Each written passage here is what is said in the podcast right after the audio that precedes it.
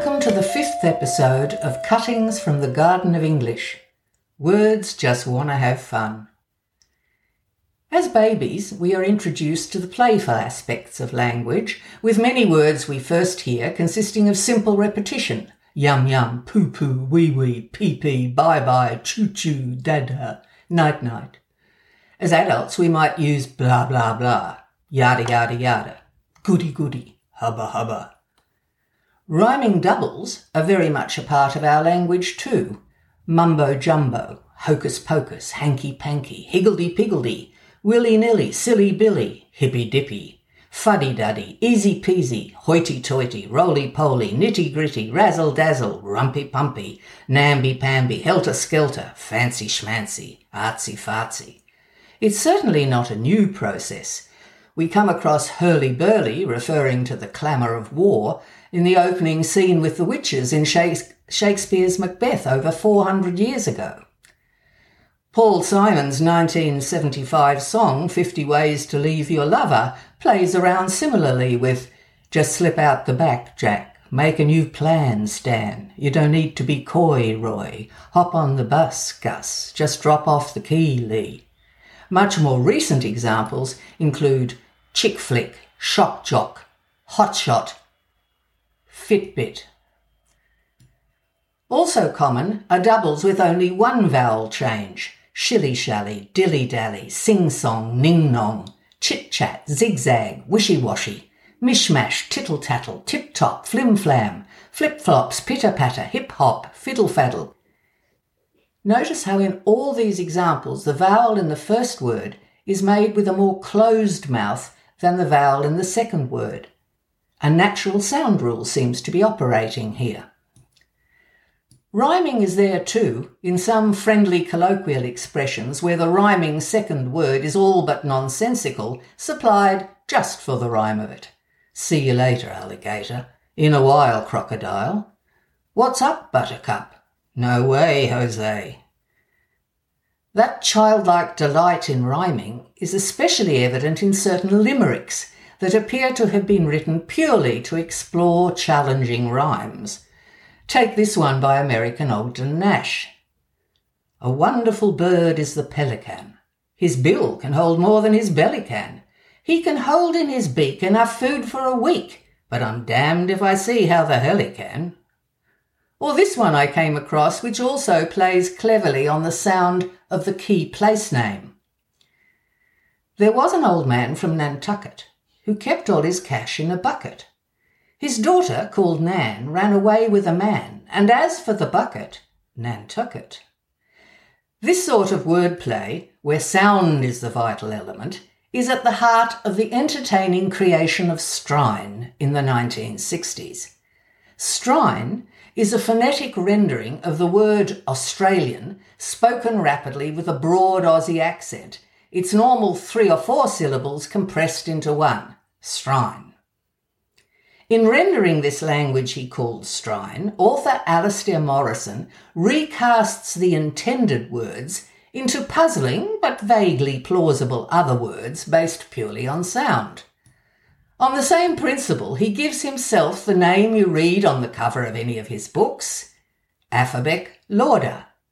Now listen to it spoken quickly alphabetical order, and you can hear a compressed rendering of alphabetical order. Likewise, you've probably no idea what an Eggnishner is. Imagine a voice message from an Aussie friend telling you she just bought a new Eggnishner. You'd be wondering what a Nishner could do for eggs, with eggs on eggs.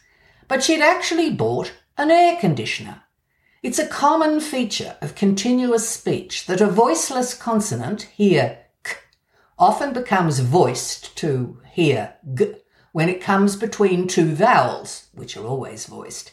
In the same way as voiceless t is often voiced between two vowels as d in saying city rather than city, better rather than better.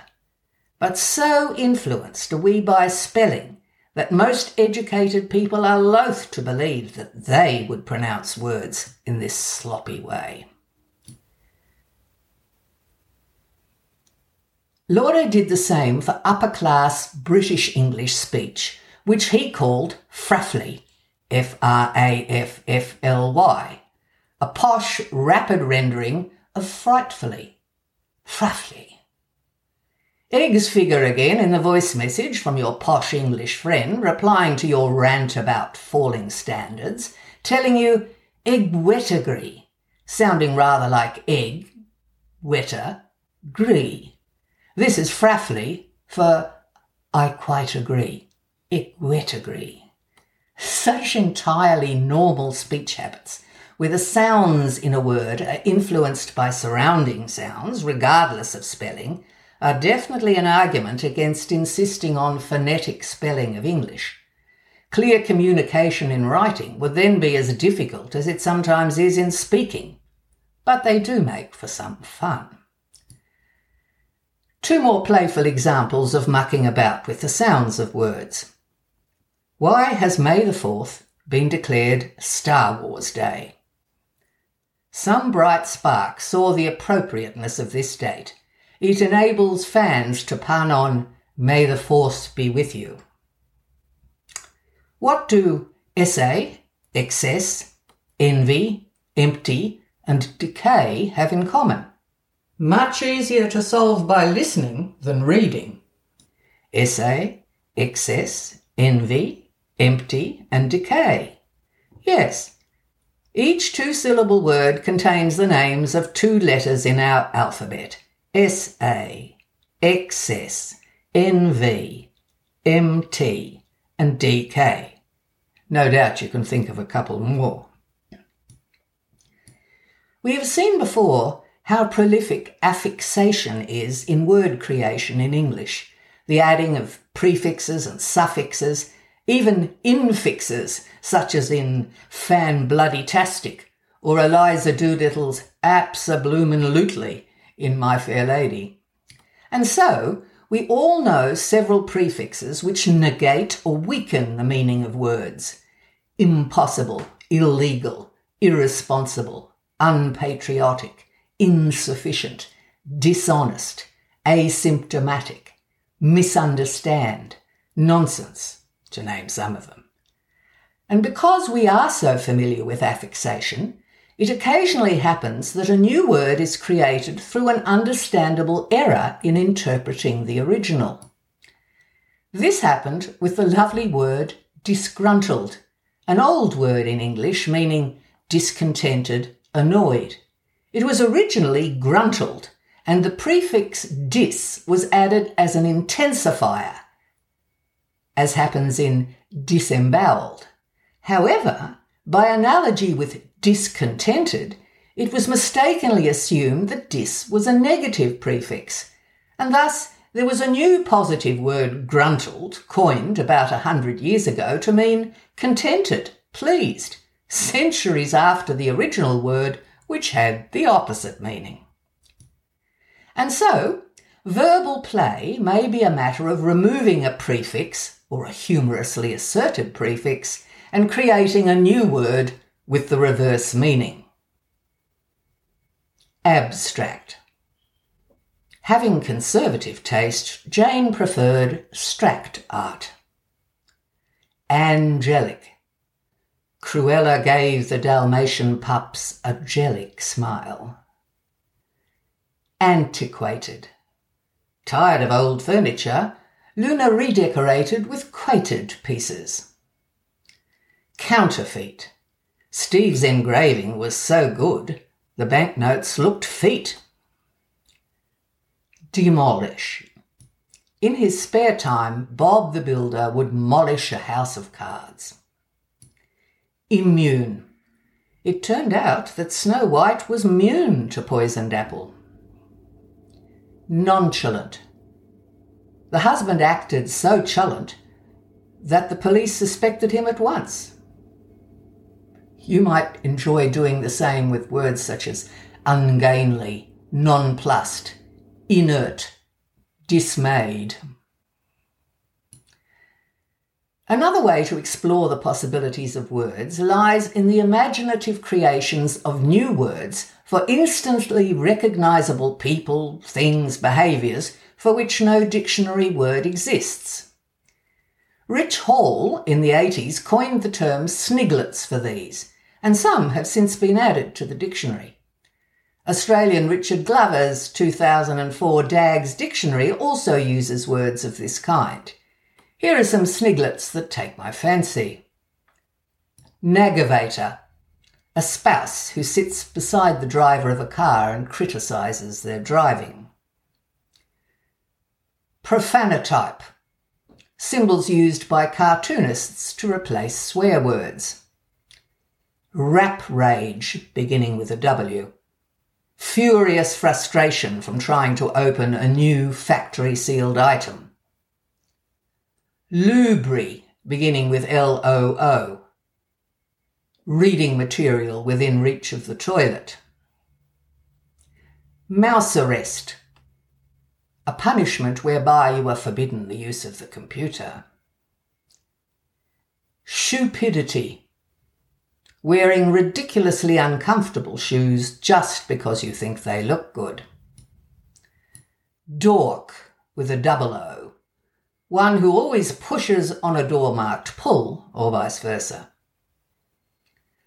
Hydroelastics, the strange way people walk into the sea when the water is cold, trying to make their body taller to delay the moment the water hits the stomach.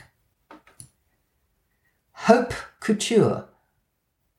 The item of clothing you keep for years in the hope that you might fit back into it some day. Conversely, the creative fun is seen in a new definition of an existing word, after consideration of its separate elements, its sound, its similarity to another word, its other possible meanings, its connotations, its humorous or satirical possibilities. Such definitions have been called definitions. Barbed wire, a sarcastic telegram. Berets, what French people put in fruit tarts. Bigamist, an Italian fog. Bragging, the patter of tiny feet. Tomorrow, a great labour saving device for today. Shinbone, a device for finding furniture in a dark room. Flabbergasted, appalled over how much weight you have gained. Abdicate, to give up all hope of ever having a flat stomach. Willy nilly, impotent calories, little creatures that live in your wardrobe and sew your clothes a bit tighter each night. Lymph, to walk with a lisp. Gargoyle, olive flavoured mouthwash. Balderdash, a rapidly receding hairline. Testicle, a humorous question in an exam. Committee, a body that keeps minutes and wastes hours. Dictionary, the only place where divorce comes before marriage. Hangover, the wrath of grapes. Optimist, a person who smells smoke and gets out the marshmallows. Yawn, an honest opinion openly expressed. Trifle, a small gun. Teenager, one whose hang ups do not include clothes. Suburbia, where they cut down trees and put in streets named after them. Secret, news you reveal to one person at a time. Heirloom, a dead giveaway. The connotations of words, the feelings and ideas they suggest, are what inspire metaphors. Many collective nouns, more honoured in the pleasure of creation, I suspect, than in widespread use, delight in playing with connotations, so that we have an exaltation of larks, an ostentation of peacocks, an embarrassment of parents, an attitude of teenagers, a brace of orthodontists, a gush of sycophants, a gross of pornographers. A competition run by the Washington Post required entrants to take any word from the dictionary, alter it by adding, subtracting, or changing only one letter, and then supply a definition of the new creation. Ozone, add a B. Bozone, the layer surrounding stupid people that stops bright ideas from penetrating. Graffiti, add an I. Giraffiti. Street art spray painted very, very high. Addict. Add an S. Saddict. One who thrives on misery. Digital. Change the D to an F. Fidgetal. Excessively checking one's digital devices. Inoculate double the T. Inoculatte, to take coffee intravenously when you are running late. Angst, add a B. Bankst, stress over diminishing funds. Castration, add an H. Cashtration, the act of buying a house which renders the buyer financially impotent for an indefinite period. Beelzebub, change the final B to a G. Beelzebug, Satan in the form of a mosquito that gets into your bedroom at 3 a.m. and cannot be cast out. Ambiguous, change the I to an A. Ambaguous, a female state of indecision about just which handbag to wear. Then there are words that suggest, when you are in fanciful mode, the existence of other words somewhere in the background. You may be downtrodden. Would it be any better to be uptrodden? Most of us use shampoo on our hair in preference to real poo. Is a stopwatch different from a startwatch? If something gruesome is so horrible, why isn't it grew plenty? If you win the tennis doubles competition rather than the Tri Nations rugby, is that a biumph rather than a triumph? English is a wonderful language to play around with. Its huge vocabulary borrowed from a wide variety of languages, its many synonyms and homophones, its multiplicity of affixes, its flexibility in using words as various parts of speech, its sheer wildness of spirit all are enticing factors when words just want to have fun.